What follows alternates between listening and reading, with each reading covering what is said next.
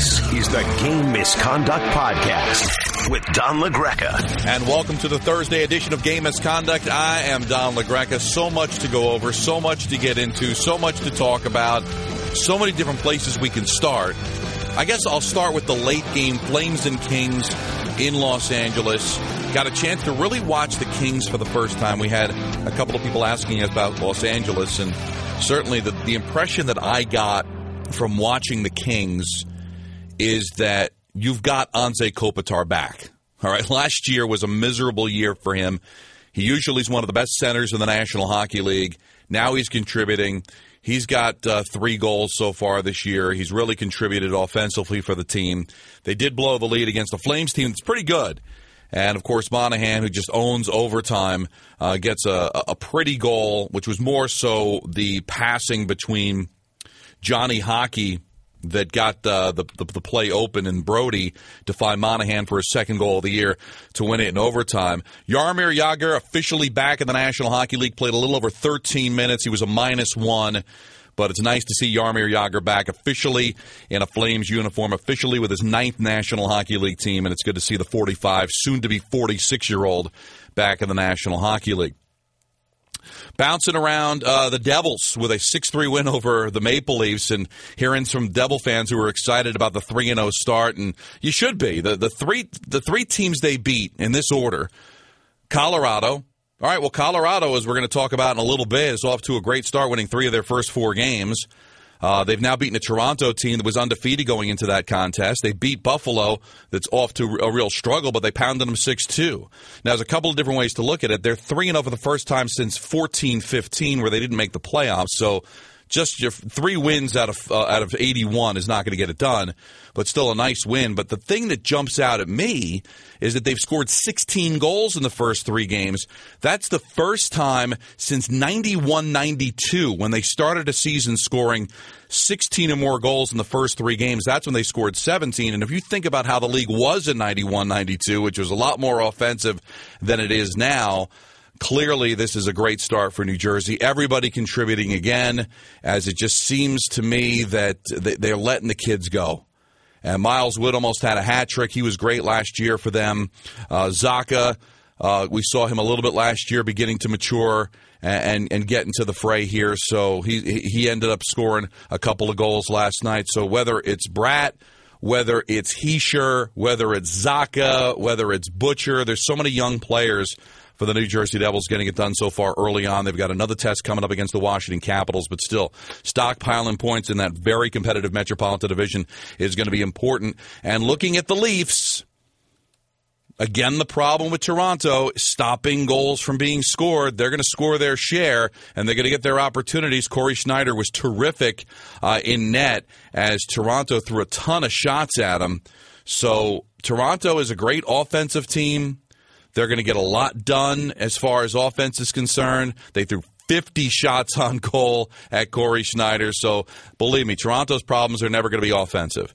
But the Devils only had 31 shots on goal and still managed to score six. So Frederik Andersen needs to be play, play better. The blue line needs to play better.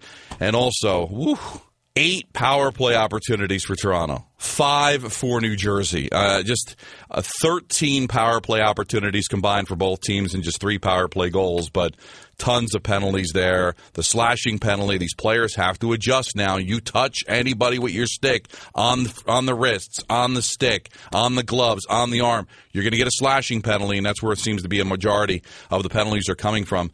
I heard the stat going into last night that there's been only two games of the 49 games played going into last night where there was not a slashing penalty in the game. So that's changed everything. The rivalry renewed between the Pittsburgh Penguins and the Washington Capitals, and just like usual, Pittsburgh ends up getting the win. Alexander Ovechkin did score his eighth goal of the season, so just amazing in four games. He's got eight goals. We've told you that Chris Letang is going to be a difference maker. He gets the first goal of the game, and they never looked back. Uh, Djoos gets his first National Hockey League goal for the Washington Capitals, but Hornqvist and Sheary contribute. And then, as I said, Ovechkin gets his eighth of the year as Pittsburgh wins, and they've kind of stabilized themselves after a slow start. They're now two, two and one. Capitals also two, two one and one. The Penguins are also two one and one. Avalanche I, I, we've we've seen this before. They got off to a great start last year, winning two of their first three games, but now three of their first four sweep of the home and home against the Boston Bruins, six to three. When we analyzed Colorado, we thought that Duchene was going to be an issue, and why wouldn't he be? Considering the fact that he was supposed to be traded, he didn't talk to the media. If you remember when training camp opened, he was very respectful, but said, "I'm not going to speak." Uh, and he still has contributed very much. I'm not sure he's staying there teams that need centers, aka the Rangers, I'm sure are taking a really good look at what the Avalanche are doing. But as long as Colorado continues to win, Nail Yakupov has been good for them. I'm not sure they're going to be making any trades. I know they're thinking more about the future, but I think you also have an obligation to kind of see where this start leads you and the Avalanche certainly off to that great start. Islanders came into the Duck game winning four consecutive games against Anaheim. That streak is now over as the Ducks win by the final score of three to two. A very very competitive game in this one. Ducks get off to a terrific start as Cogliano scores just 37 seconds in to give the Ducks the one to nothing lead. But Brock Nelson gets a couple of goals, but just not enough. Rakell scores. Eaves in his first game back from injury uh, scores as well. So just a little bit too much as the Islanders get off on the wrong foot on their western swing as they come up short by the final score of three to two. Now you took a, take a look at the games that to be played tonight. Penguins again, second of back to backs, going to Tampa to take on the Lightning.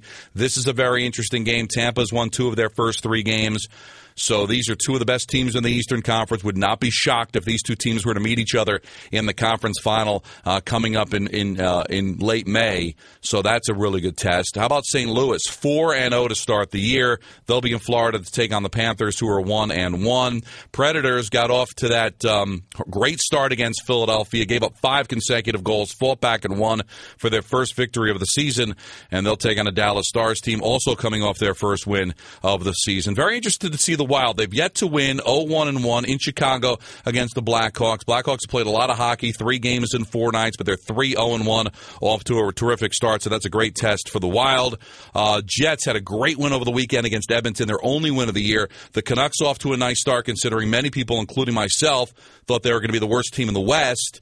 1 0 and 1 uh, coming off a shootout loss to Ottawa. Uh, Detroit suffered their first loss of the season. They'll see the bounce back against the Coyotes team that's just seen a little bit too much of Vegas. They're 0 2 and 1 to start the year. And keep an eye on what's happening in San Jose. Uh, is DeBoer on the hot seat? Is Chicago, uh, excuse me, San Jose's lost their first two games going up against the Buffalo Sabre team that isn't going to be firing Phil Housley. He just got there, but kind of interested to see where the Sabres are at. This is like the worst time in the world for Buffalo to go out west. They've got a bunch of problems right now. They just can't keep the pucks out of the net. They haven't been able to win, and they're going to go up against another team that has also struggled. So, very interested to see that game late for Buffalo because when you're struggling, the last thing in your world you really want to do is have to go out west. So curious to see how that's going to go. All right, let's close it out with you at Don LaGreca, hashtag game misconduct. Courtney is back as well, and she wants to know. Uh, she's very curious why Smith is on the sidelines. I found it unusual that he sat out for a couple of games when he's supposedly a second pair guy. There's rumors he's come in to camp out of shape. Uh, he's really struggled. AV, this is a very important year for Vigneault. He's got Lindy Ruff as his assistant coach, so there's rumblings already that AV's on the hot seat after losing last year in the second round to a team that many people believed was better than Ottawa. Rangers off to a slow start already. He's been here for five years, and I'm not saying that he's on his way out, but we went into last year wondering could he survive a poor season. They had a good one, so I think AV is doing everything he can, playing the players that are best. All right, they acquired DeAngelo, but DeAngelo hasn't deserved to play. They gave a contract to Smith, but he hasn't deserved to play. They gave Chytil the chance to start with the big club at the beginning of the year. He didn't deserve to play. So uh, I don't think there's any kind of rift between management and AV. I just think it comes down to, yeah, I paid you a contract, but AV's just trying to win games. And they're going to be in Columbus tomorrow. I'm going to be doing game misconduct from Columbus. They've got back to back games against a Blue uh, Jackets team that's a pretty good team. And then, of course, course, the Devils, who've won three in a row. So a nice test for the Rangers. And I'll have both of those calls in Columbus tomorrow at Madison Square Garden coming up uh, against the New Jersey Devils. Uh, Sam Diaz says Avs off to a good start after being picked to be last in their division. Do you think this quiets the Duchene trade talks? I do for now. I do believe that Duchene is going to get traded. I don't think he's going to stay there long term. They don't certainly seem to be in a situation where they want to give him a long term contract.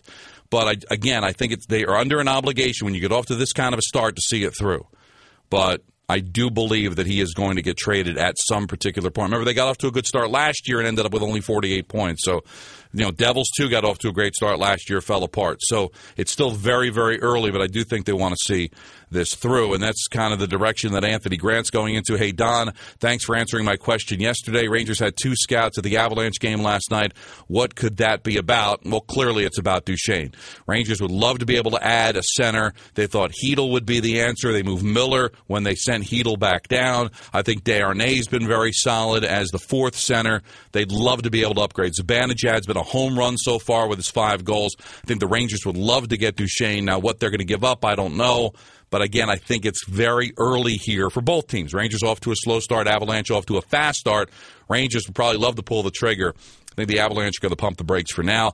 Victor says, can't wait for tomorrow's Devils home game versus the Capitals. Hopefully, crowd is as good as the home opener. Still early, but back to back, including the Rangers, should be a good test. I agree.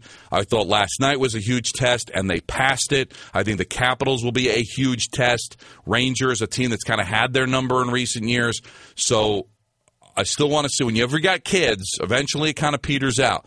But the one thing I'll say about the Devils that makes you feel good long term about them, Schneider's been good. Schneider was not good last year. Uh, Captain Turtle says, I understand why McPhee sent uh, uh, Vlad down. Uh, he's talking about um, but hearing he wants out of Vegas, could he be a trade target for the Rangers? Yes, I do think the Rangers are looking for some help in that area. And McPhee does have a relationship with the New York Rangers, having played for the Rangers, have been around the organization for a while. A very good possibility that there could be a trade. So we got Kevin Fitz who says, or Fritz, excuse me, who says ESPN and NHL have the Devils between 13 and 15 in the power rankings. Do you agree with where they are placed? No, I don't. I saw the NHL one. I didn't see the ESPN one. And I get into arguments when I do the Michael Kay show and we do the power rankings of the NFL. And it's one of the reasons I hate doing power rankings at the beginning of the season. Same reason why I hate when college football ranks teams before you kick off. The Devils were a team, without even looking at it, I would assume were ranked at the bottom of the NHL, and rightly so. They had the first overall pick. They won the lottery. They weren't a good team. Five straight years of missing the playoffs. So the Devils get off to a 3 0 start, including, including beating two good teams and including beating a team that everybody's got pegged as maybe a, a cup contender in Toronto and beat them 6 3 in Toronto. Well, the Devils aren't going to jump from 30 up to 1 I saw that Dallas is still ranked like middling, even though they've been brutal. They're one and two. Dallas has not been good. They've lost to Vegas on their home opener, but Dallas was a team that I think a lot of people, including myself, had ranked very high at the beginning of the season. It's probably tough to move up a bunch of spots. So there's that prejudice of where you had them at the beginning of the season. So I wouldn't worry too much about it. Believe me, if the Devils continue to win the way they're winning, if Colorado continues to win the way they're winning, they will move up. And if Dallas continues to struggle, they will move down. Rangers continue to struggle, they're going to move down as well. So I really believe that uh, you can't get too caught up in, in, the power rankings. I don't think that it's really something that you should need to worry about. Uh, Nelson Johnson says Rangers need goals outside of Zibanejad ASAP. Do you think that Vegas resolves? Again, we're talking about. Um, again, I'm trying to pronounce his name because it's been a while since we've talked about it. Uh, Shipakarov uh, issue soon. There seems to be those rumors about that possibility. Um, remember, there were very similar rumors that the Rangers were going to trade for Nail Yakupov as early as, remember, last year.